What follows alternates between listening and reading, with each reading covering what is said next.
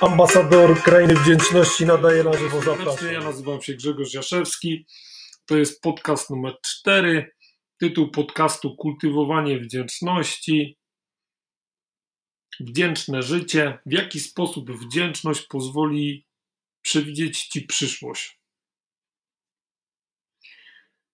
Przygotowałem tutaj 7 takich ćwiczeń, które według mnie są tak naprawdę rozgrzewką do tego, co powinno się robić i jak powinno się robić, aby przygotować się do tego, aby mieć swoje spojrzenie do praktyki.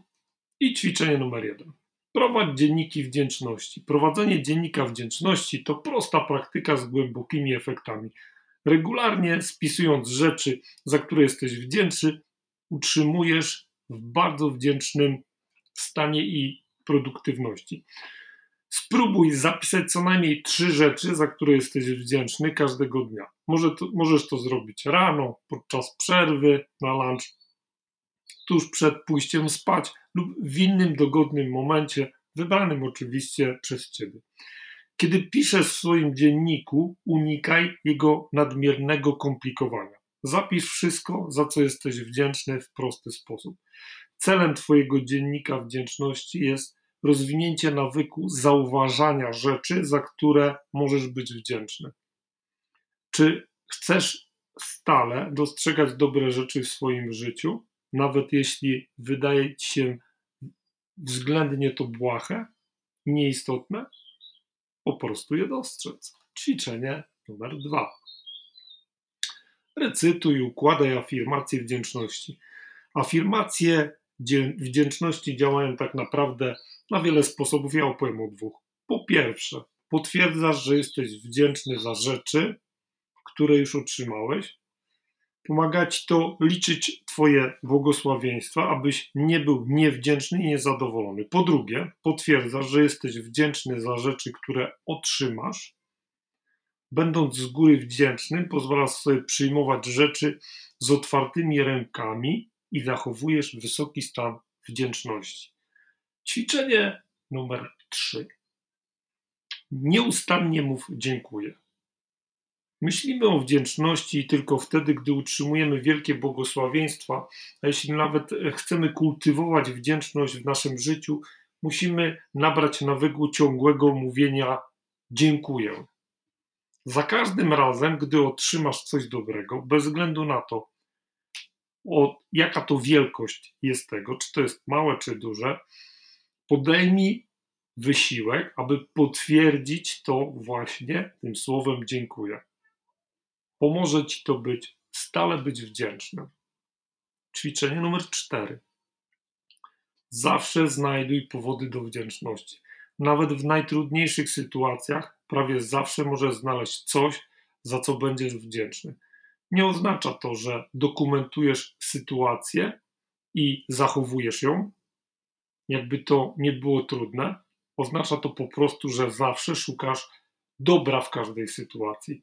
Za każdym razem, gdy stajesz przed wyzwaniem, zadaj sobie następujące pytania.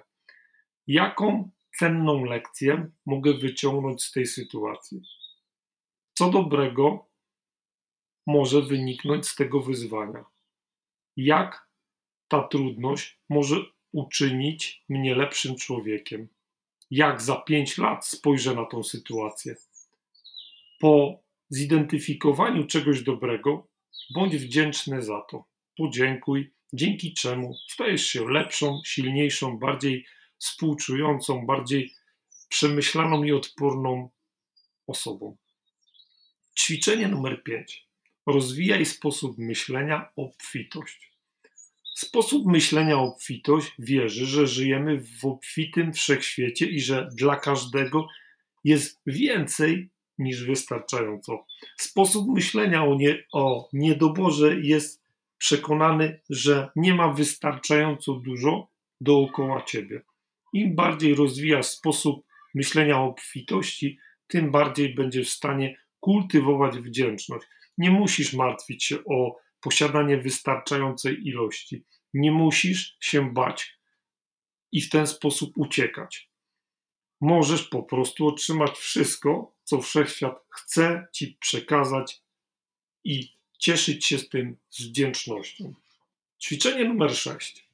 Żyj chwilą. Życie chwilą oznacza codzienne zadawanie sobie sprawy, sytuacji z każdej chwili i wyrażania wdzięczności za wszystko, co stanie ci na drodze. Pamiętaj, że w każdej chwili wszystko jest dokładnie tak, jak powinno być. I wyrażaj wdzięczność właśnie w tym momencie. Nie myśl o tym, co wolisz robić lub gdzie wolisz być.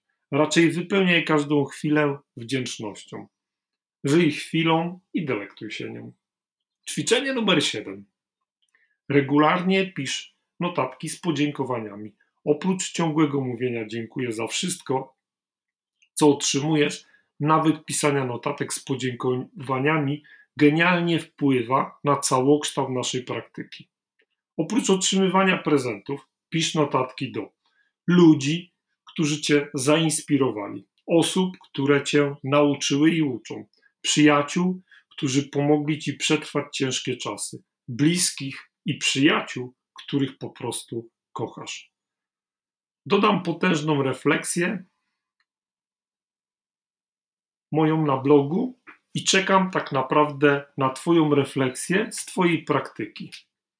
Pamiętaj, że więcej dostajesz nic nie oczekując. Ja dzisiaj w związku z tym przygotowałem właśnie do tych praktyk dwa dzienniki, które będą do ściągnięcia właśnie pod, pod tym podcastem. Wspaniałego dnia życzę. Dziękuję Ci bardzo za poświęcony czas. Do usłyszenia i zapraszam na następne materiały, które właśnie są. Zapraszam Cię na kolejne odcinki. Życzę Ci, abyś wiedzę, którą posiądziesz, wdrożył w życie.